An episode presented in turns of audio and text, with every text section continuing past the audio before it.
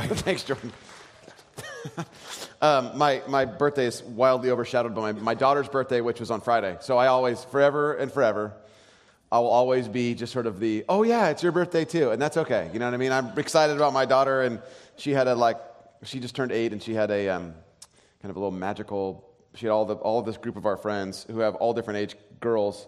Uh, the oldest girls were in junior high, and they had like a makeup and hair party for all the younger girls who were in this group. And so, you know, I came home, my daughter had like super makeup and just, oh, hey, wow, that's a was wonderful. Um, so anyway, she had her birthday. Mine got a little overshadowed. That's okay. I am, you know, at 38, you're not really like, man, I really need an awesome party. And it just was like very fun to watch all, all of my, my daughter's, you know, friends at her house and hanging out and stuff like that. So very cool. Very glad to be with you guys. If you came back after Easter, you, you, you know, you're at Easter and thought, you know, I like the song. I like what they did, the opener. I liked all that stuff. I thought it was fun.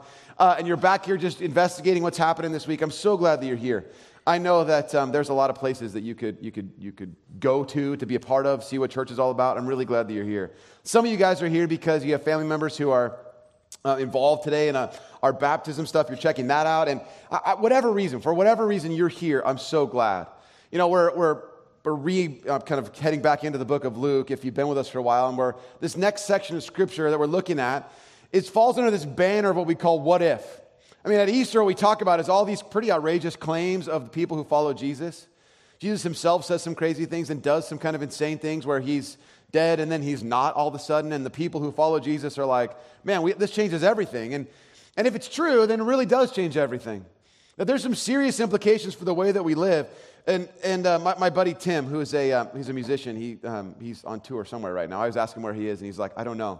It's somewhere in the Midwest. It's cold and then I get on a bus, and then I drive somewhere else in the Midwest, and I have no idea. But he has a song. And in the song, it says this it says, What if I believed in your power? Meaning he's saying this to God. What if I believed in your power and I really lived it? In other words, that there's something that God does in Jesus at Easter that he's done through all of Jesus' life and ministry. And what if, it, what if I believed it was actually true? And what if I actually lived it? What if it just wasn't something that I sort of heard or learned about? That it was more than academic? What if it was true? Because there's serious implications for our life. I mean, if we just think about just Sundays for a moment, if we just think about church as only this, where we come in and we sit down, and if you really think about it, it's kind of a bizarre occurrence. We come in, we sit down, there's a live band, which we all know the words to all the songs. If you've been here for a while, there's no real surprises there. And then there's, um, uh, uh, then there's someone comes and gives a speech, which you hope is not boring. And then some of you are like, I hope it's boring so I can just get my nap that I need for the rest of the day. You're welcome. Uh, and then, uh, and then lastly, there's kind of this, there's kind of this, you know, people, you know, shake hands and we eat graham crackers or donuts or whatever, and we all leave. It's kind of a weird phenomenon. But if that's all that it is, then something else is really missing because during this what if series, we're looking at this idea that we actually believe Jesus had something to do with our ordinary life, not just our life between the hours of, you know, 9 and 10 in your case, or 9 and 10, 15, or, you know, the sort of Sunday morning gathering, but maybe there's something else going on there.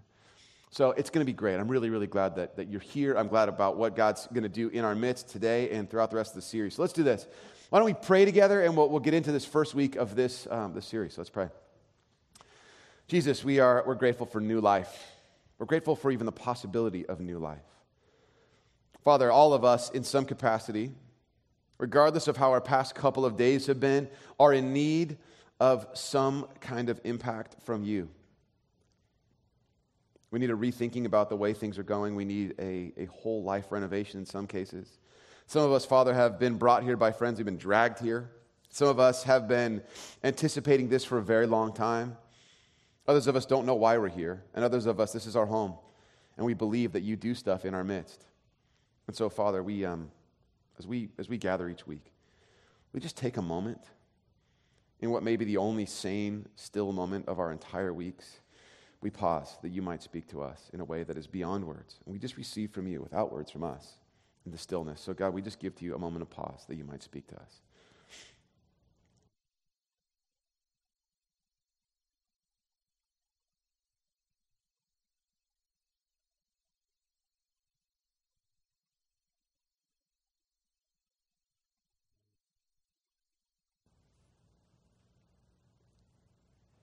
Father, we acknowledge that we are not enough on our own, that we need you.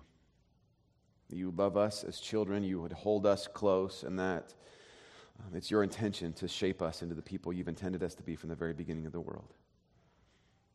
Thank you for your grace, for the peace that you give to us. It's in your name, Jesus, that we pray. Amen.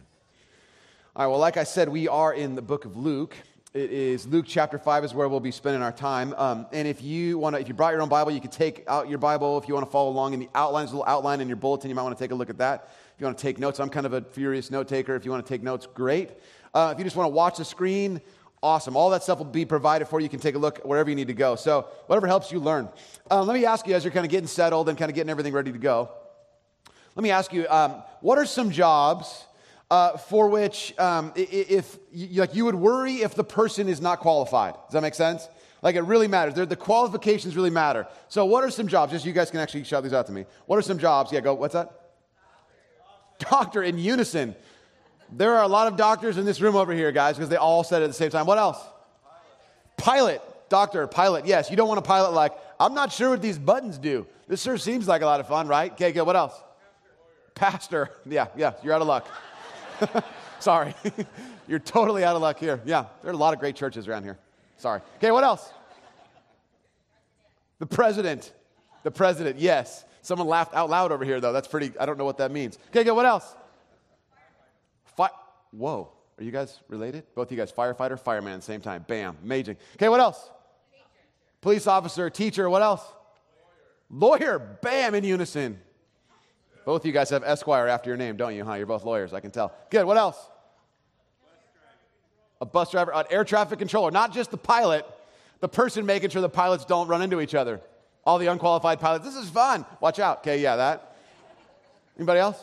Nurse.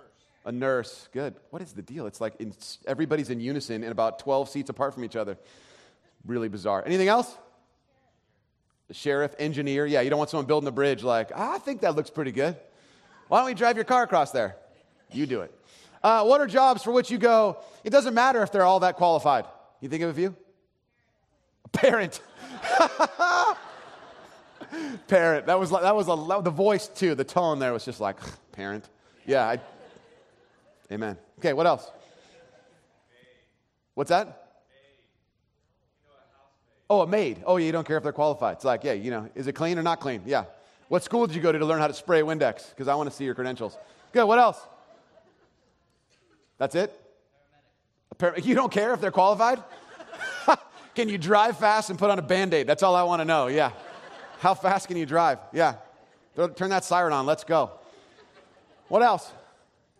I think the person who like assembles a taco at some place, I'm not like that concerned about how where they went to school. I mean, you know, or someone who gives me. I was a busboy. You know, I didn't. Wasn't. They gave me some training. This is how you hold the tray. This is how you wipe down stuff. That's it. That was all the training I got. There was no one asked me like any credentials I had beyond that. Anything else you can think of? Cashier. Someone said hairstylist. It doesn't matter. They don't need to be trained. Okay, I cut my own hair. Just want to let you know that. Just take a look. You can't believe it, can you? I know. Okay. Now, I, if, I, if my wife walked up to me and said, Can you cut my hair? I immediately would turn on the clippers, and she'd be like, I don't think you're qualified. I, I, need someone a little more qualified than you, Jeff. But I actually I heard a lot of women in our office, I was asking this question, they were all like, number one, hairstyle. That was the number one thing they needed someone to be qualified in. Everything else they didn't care. It was like, doctor, not really matter. Hair. I need hair done properly. All right? Now, there are in some ways, by the way, there's like there's a couple jobs you just go, are they still jobs? You've been in a bathroom recently where there's someone who's like a bathroom attendant who like goes, uh, Can I get you a paper towel? You're like, Yeah, it's right here. I could also do it. I could just, yes, I'd rather take it from you and then pay you a dollar for the towel. Thank you. Right? There's that kind of person. Like, how'd you get that job? The elevator guy? What floor is it? I don't know how to decipher this code here of all these numbers. Can you help me with that? You know, there's that person too. But there's all kinds of jobs where there's, for which there's sort of like, this notion of qualification either does or doesn't matter based on the job that you hold. And the same thing's true in the first century. As Jesus is walking around, there's always a conversation about whether or not he's qualified. There's conversations about who's qualified to do certain things. And, this is pretty, pretty typical stuff. So I want you to check this out. We're in, in Math, or I mean, sorry, Luke chapter 5, and here's what it says in verse 17. This is a question facing Jesus, essentially. One day, Jesus was teaching and Pharisees and teachers of the law were sitting there. They had come from every village of Galilee and from Judea and Jerusalem. This means that they're from everywhere around there.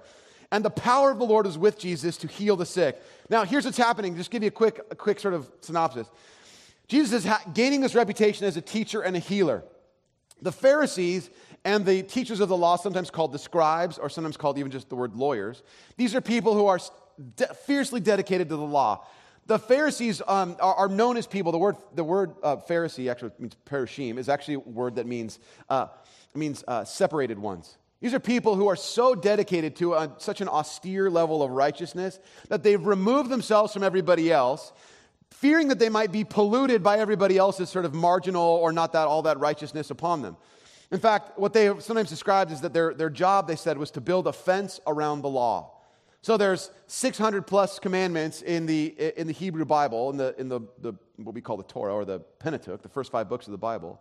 They've added like hundreds more to keep themselves from unintentionally you know, violating some of those laws. They're incredibly righteous people. The teachers of the law who are there, are people who are highly educated, they're among the smartest people in land, and they not only do they have large sections of scripture memorized, but they also have the commentary on, those, on that scripture memorized as well. They are incredibly intelligent. Their job is to help people learn how to walk in righteousness.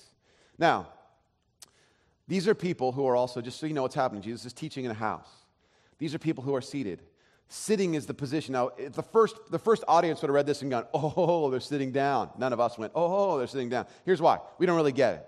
But teach, sitting is the position of a teacher. And here are the Pharisees and the scribes or the teachers of the law, and they're also sitting. Jesus is teaching, meaning he's sitting, and there's also this group of people who are sitting, which means we don't really want to acknowledge that you are teaching us. Right there is a setup for a showdown that's about to happen later on in this passage. No, but none of us would have probably caught it, but in the context, culturally, people would have been going, oh my gosh, they're not, they're not, they're not standing, they're sitting down, which means they don't respect Jesus as a teacher. And they're wondering, are you qualified to do this? Are you qualified for whatever it is that you're doing? Can you actually do this? So here they are. They're sitting down. There's this teaching. In verse 18, here's what, here's what happens. Some men came carrying a paralyzed man on a mat and tried to take him into the house to lay him before Jesus. When they could not find a way to do this because of the crowd, let me just tell you what's happening again. So clearly, it's not just Jesus and these hyper like righteous religious folks in the room. There's a crowd building. And the crowd, so you can imagine, in a small house, you'd have Jesus who's seated, plus the Pharisees and the teachers of the law, the scribes who came from all over the area.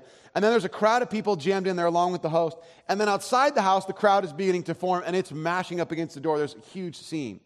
These guys show up with a, with a man on a mat and they find out that there's a crowd there. Now, the word crowd is really important here. The word crowd doesn't just mean there's a lot of people, it means these are people that are unlike the, the sort of slick cosmopolitan urbanites of the, you know, the, the Pharisees and the scribes. These are people who are from the land. The word there in Hebrew the, describing this group of people is the word am haaretz. It means people of the land. These are, these are not clean people. These people who work with animals. These people who work, uh, you know, work in the. They don't. They're not even by virtue of the fact that they live far away from the temple. They're not participating in the normal worship stuff. So they're kind of stuck out there.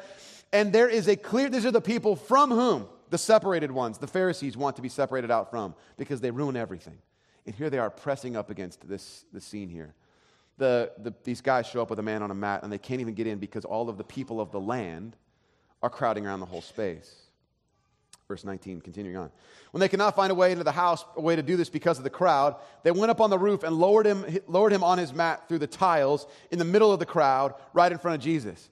So imagine, we don't know how far this person has been carried, but there's four guys holding the word literally translates the word mat in Greek is actually more like couch. So we don't know what that means. It could be a mat, it could be a stretcher, it could be a, a couch. But they are walking and they're carrying him along for however far the distance is. They get to the thing, they hear about Jesus who has a reputation. They get there, there's a massive crowd.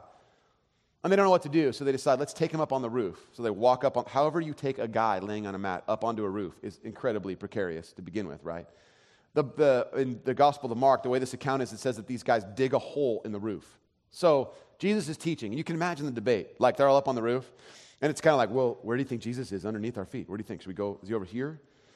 Let's dig right here. No, let's go over there. And they just imagine this kind of thing. And they're all kind of debate. And there's all of these super elite, Ivy League educated, you know, PhD people on the, on the floor there sitting next to Jesus. And they got to figure out how to drop this guy in without hurting him, A, because, you know, there's no like pulley system to get him down there. How are they going to get him down there? But they pull off the tiles in this case. And you can imagine Jesus teaching, you know, he's like, ah, and the kingdom of God is like whatever, and da da da, you know, I'm whatever. And then all of a sudden, there's like dust coming in his eyes, you know, there's like, you know, what is happening? The sunlight breaks through, and then all of a sudden, there's these guys lowering another dude on a mat right in front of the Pharisees who are trying to keep their distance from people like this. Remember that. So, right in front of them and right in front of Jesus, a, this guy on a mat is lowered right in front of them. Verse 20. When Jesus saw their faith, he said, Friend, speaking to the man on the mat, your sins are forgiven. Jesus, did you not see what we're doing here? Because the friends are like, you know, we just brought a paralyzed guy really far. We were kind of hoping for the other miracle or whatever, some other kind of pronouncement over him. Great that his sins are forgiven. Can we get this guy to walk? I mean, you just imagine. It's like, did we, did he, did he also, what did we do here? They're all, they're tired and exhausted looking at their friend. Jesus just goes, your sins are forgiven. The wrong miracle. But we're, we got some of the guys are like, do we have to carry him back now? Is that it? We brought him all the way here for this? You, just don't know what's happening there. And so he says this weird thing your sins are forgiven. Now, what's interesting too is this we could do a whole message just on the words their faith. Meaning, there's these, I don't have time for that, but there's, you can just imagine there's four guys who carry, a, carry this man all the way on a mat, and Jesus, recognizing their faith, looks at him and says, Your sins are forgiven. Ooh. We could do a whole message on that. I have no time. Just be intrigued by that. Okay, here we go. Verse 21. The Pharisees and teachers of the law began thinking to themselves, Who is this fellow who speaks blasphemy? Who can forgive sins but God alone? Jesus knew what they were thinking and asked, Why are you thinking these things in your heart? Now, they're looking at Jesus. Remember, the first thing they're thinking is, Is he qualified to be a teacher? After all, this is a, this is a country boy who has, you know, he has kind of suspect birth circumstances. We're not really sure who his dad is. You know, he claims it's the Lord, but okay. You know, there's like kind of that going for him. And he's got, um, and he's, he's raised not in the city, he's raised out on the fringes, out in this sort of, this sort of, out of this rural area. And he's got this reputation now as a teacher, and the people are like, we're not really sure. All the elite people are kind of going, are you really, are you really qualified to be this teacher? And then he says this thing Your sins are forgiven? Nobody says that. I mean, there's nobody who's allowed to say that because that's blasphemy. The word blasphemy really literally means stealing God's majesty. In other words, there's a person operating as though whatever God's you know, prerogative, whatever it is that he gets to do, you're taking that on yourself. Forgiveness of sins would be like kind of the number one thing that God gets to do that nobody else gets to do. And so Jesus sees the man lowered in front of him. There's this massive scene, and he kind of knows what's happening with these guys who are watching what's going to go on. And he, you know, he's always kind of provoking these guys. And he says, Your sins are forgiven. And they think to themselves, Well, who can do this except God? He's stealing majesty. You see, I have it on your outline, but Isaiah 33 22 says this for the Lord is our judge, the Lord is our lawgiver, the Lord is our king. It's he who will save us. In other words, the only person who gets to find any qualification to mess with the law is the person who makes it. That's God. Are you claiming to be him? You can't be the judge, and you, this isn't, you don't get to do that. You're just this guy, this kid from this country town. There's no way you get to be that person who gets to make that decision. You're not qualified. Verse 23. He looks at this man. Which is easier to say? Your sins are forgiven, or to say, get up and walk? Now, it is easier to say your sins are forgiven because there's no immediate observable thing. Your sins are forgiven. Thank you. How do I know? I mean, you know, there's no, you don't have any, you don't, you don't, you're not four inches taller or stronger. You don't get to jump higher. You don't, you know, you don't get more money in your bank account. You don't, there's just, your sins are forgiven. It'd be easier to say, I mean, that's there's, you know, the idea of being able to, to say your sins are forgiven is itself a crazy statement, but it's easier to say. Jesus is looking at these guys going, what's easier? Sins are forgiven, which is a bigger statement, or get up and walk, which is this crazy miracle. And they have this kind of, you can imagine this internal debate. And here's then where the showdown kind of begins to take its full force. Verse 24. But I want you, Pharisees, scribes, to know that the Son of Man, which is Jesus' authority, this is Jesus' authoritative name he borrows from Daniel chapter 7. He says, has authority on earth to forgive sins. Oh man. They're looking at him going, Do you can you act as God does? Is there really a way here? If this this is either a moment of vindication or it's total embarrassment. I mean, you've about you've wondered about qualifications. What if this guy walks? What if he doesn't? What you know, if he does, it means this. It's not only is his sins are forgiven, but it also validates Jesus.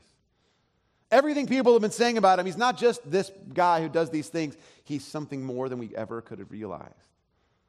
What, if this guy walks, this changes everything. If he doesn't walk, here's what it means Jesus is a fraud.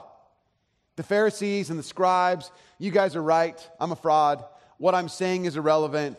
And everything else I've said, though it might be sort of wonderful, is also false. It's fraudulent. It doesn't, it's not authenticated by myself. See, there's no middle ground here. If this guy gets up and walks, you have to acknowledge that Jesus is who he says he is. If he doesn't get up and walk, then everything starts to fall apart. The Pharisees are right, or Jesus is right. There's no middle ground here. If is he qualified to act as God does? Is he is either it's yes or he's a liar because we're believing that all the fullness of God is in Jesus and he's doing these things that only God gets to do. Because he can't just be a wise teacher anymore. He can't just be sort of a moralist.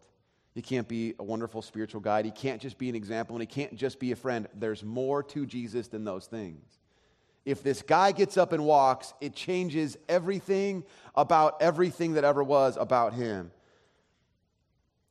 See, people worried there'd be false people who would show up trying to claim God's prerogative. 1500 years before Jesus, they're kind of wondering, hey, what do we do if people start showing up and claiming to be a prophet? So, this is what God says in Deuteronomy 18. He says this. What, so, this is what they that's how God answers them. If what if, if what a, a prophet proclaims in the name of the Lord does not take place or come true, that's a message the Lord has not spoken. So that prophet has spoken presumptuously. Don't be alarmed. He's fake. Jesus has put himself in this place. I've just said something. I put myself on the line to say everything else I've said. I'm either the prophet guy that you're looking at or I'm not. Everything is right here. This is the showdown. You can imagine this is where like the parlor piano player in the Western stops playing. You know, the people that are in a fight in a moment stop for a second and look. The cars all stop. Everything's still. The people that are right there in the audience, the like the the all the Pharisees and the, the scribes and whatever, they're all sitting there. They're quiet. The host is now holding the cups of coffee, like waiting to see what happens. Everybody, the, a whisper comes over the crowd. They want to see what's going to happen.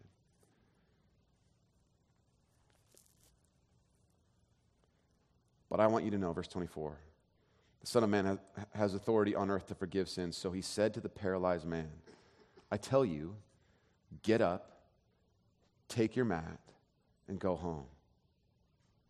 Verse 25 Immediately he stood up in front of them, took what he had been lying on, and went home praising God. Get up, take your mat, and go home whatever it is that brought you here, whatever it is that took you here, whatever, whether it was uh, something, you know, like curiosity that brought you here, maybe you were brought here unwillingly. This is what Jesus is saying to this man. Maybe you were brought here by your, your you, you wanted to be next to me. There's not really, you don't give much of a voice here in the story about how this man feels. Whatever it is that brought you here, that you have been laying on, the thing that has kept you in so many respects down, pick it up.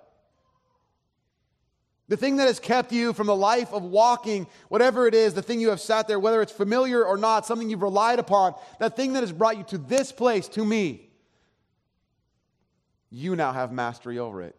Get up, take that mat, and go on home. See, you were intended to walk, he looks at this man.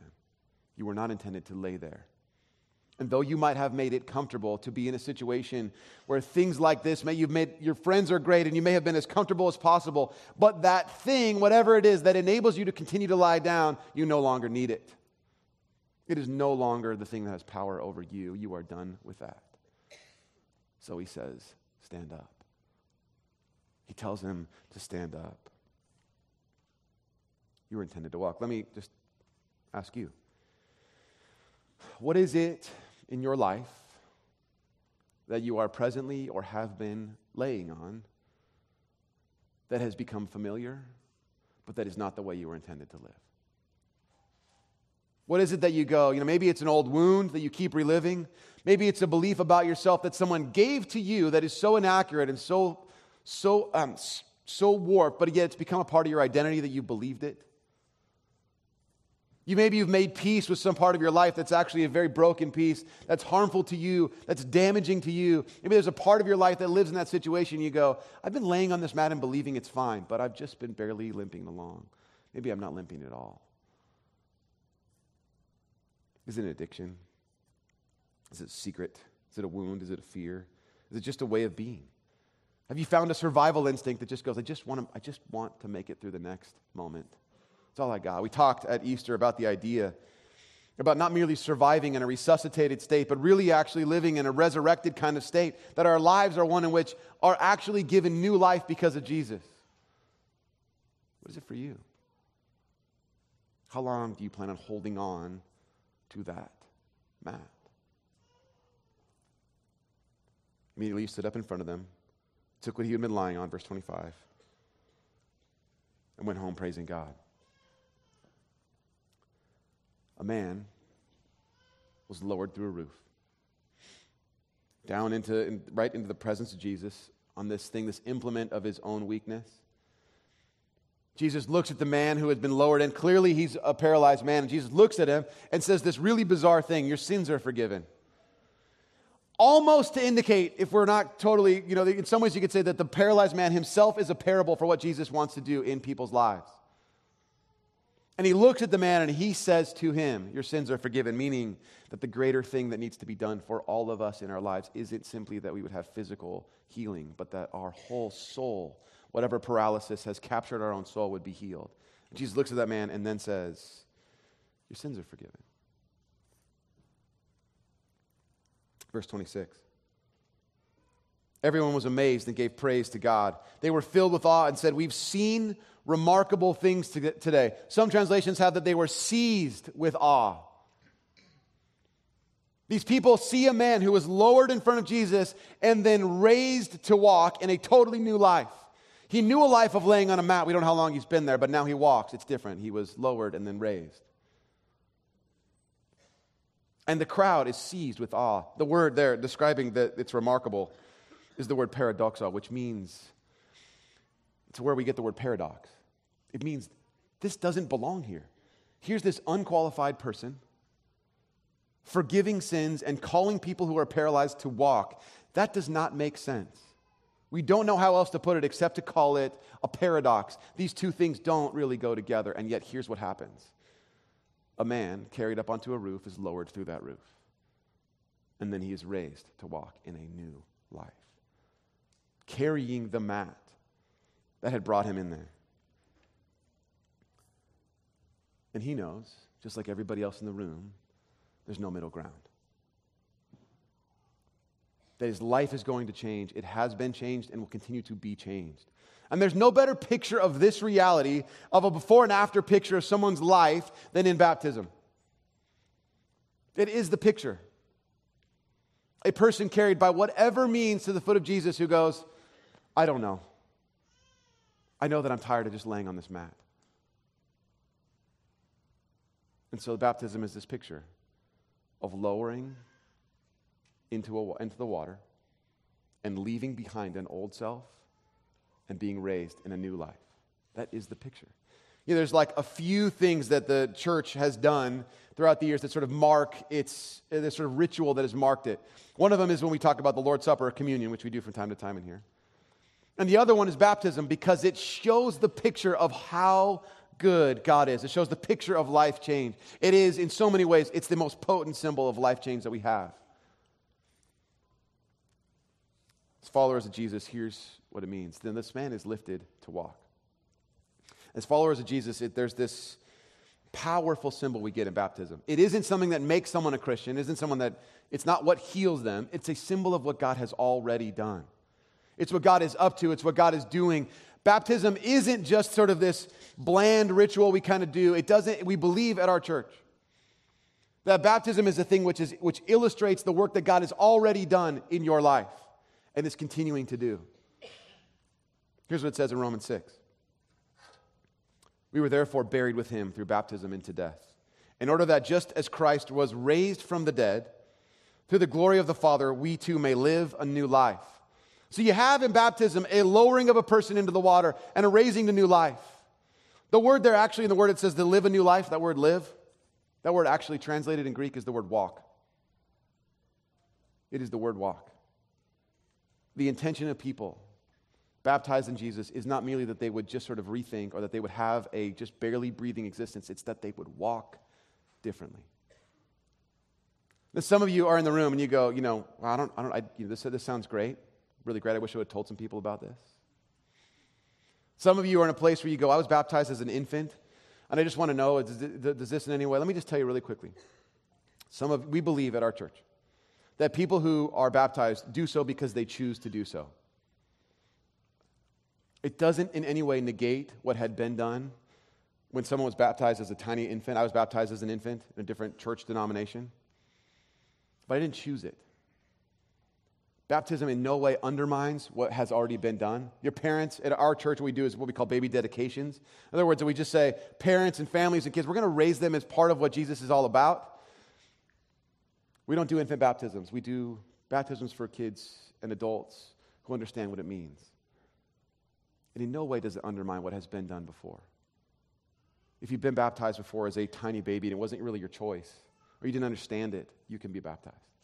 It's not something you need to do every, every, you know, all the time. You don't have to do it like once a year to like re up. It's like, you're good.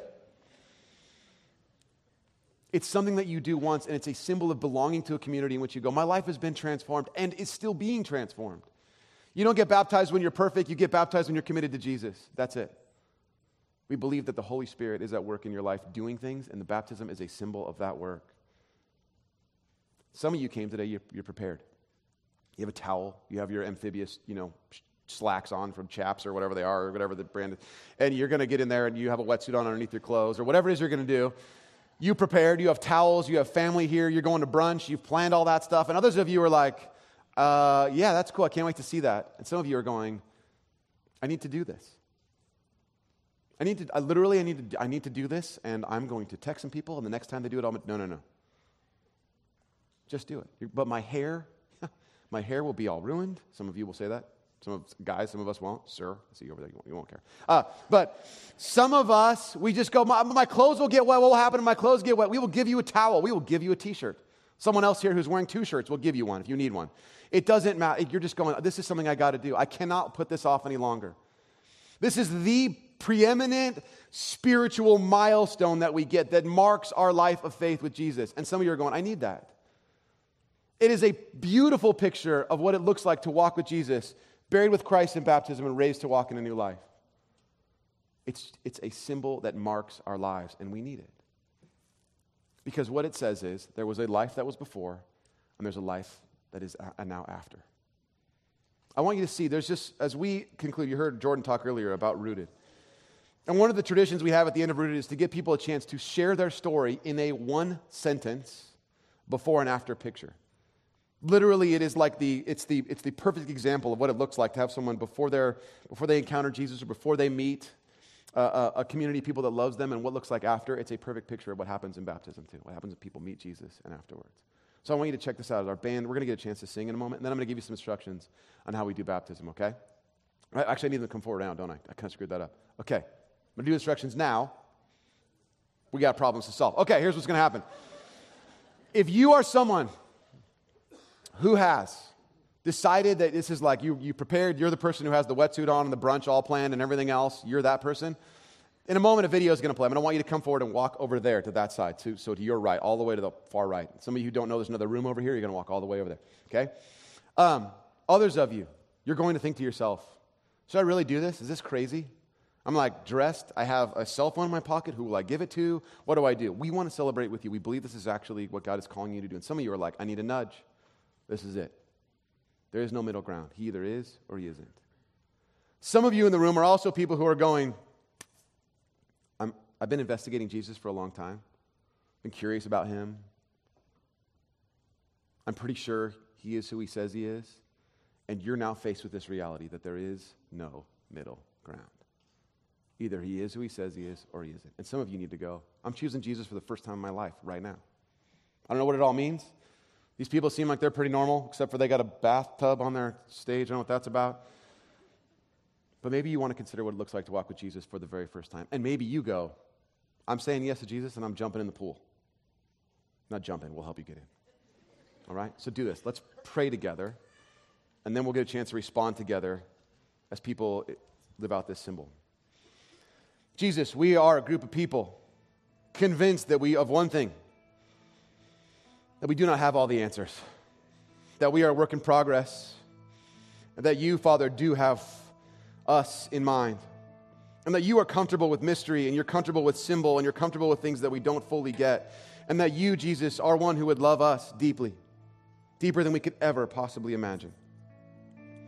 Father, as we celebrate together this symbol of baptism, we pray that your story would be told in the most simple terms of a before and after, of someone lowered in into your presence and raised then to walk in a brand new life. Would that be so evident today?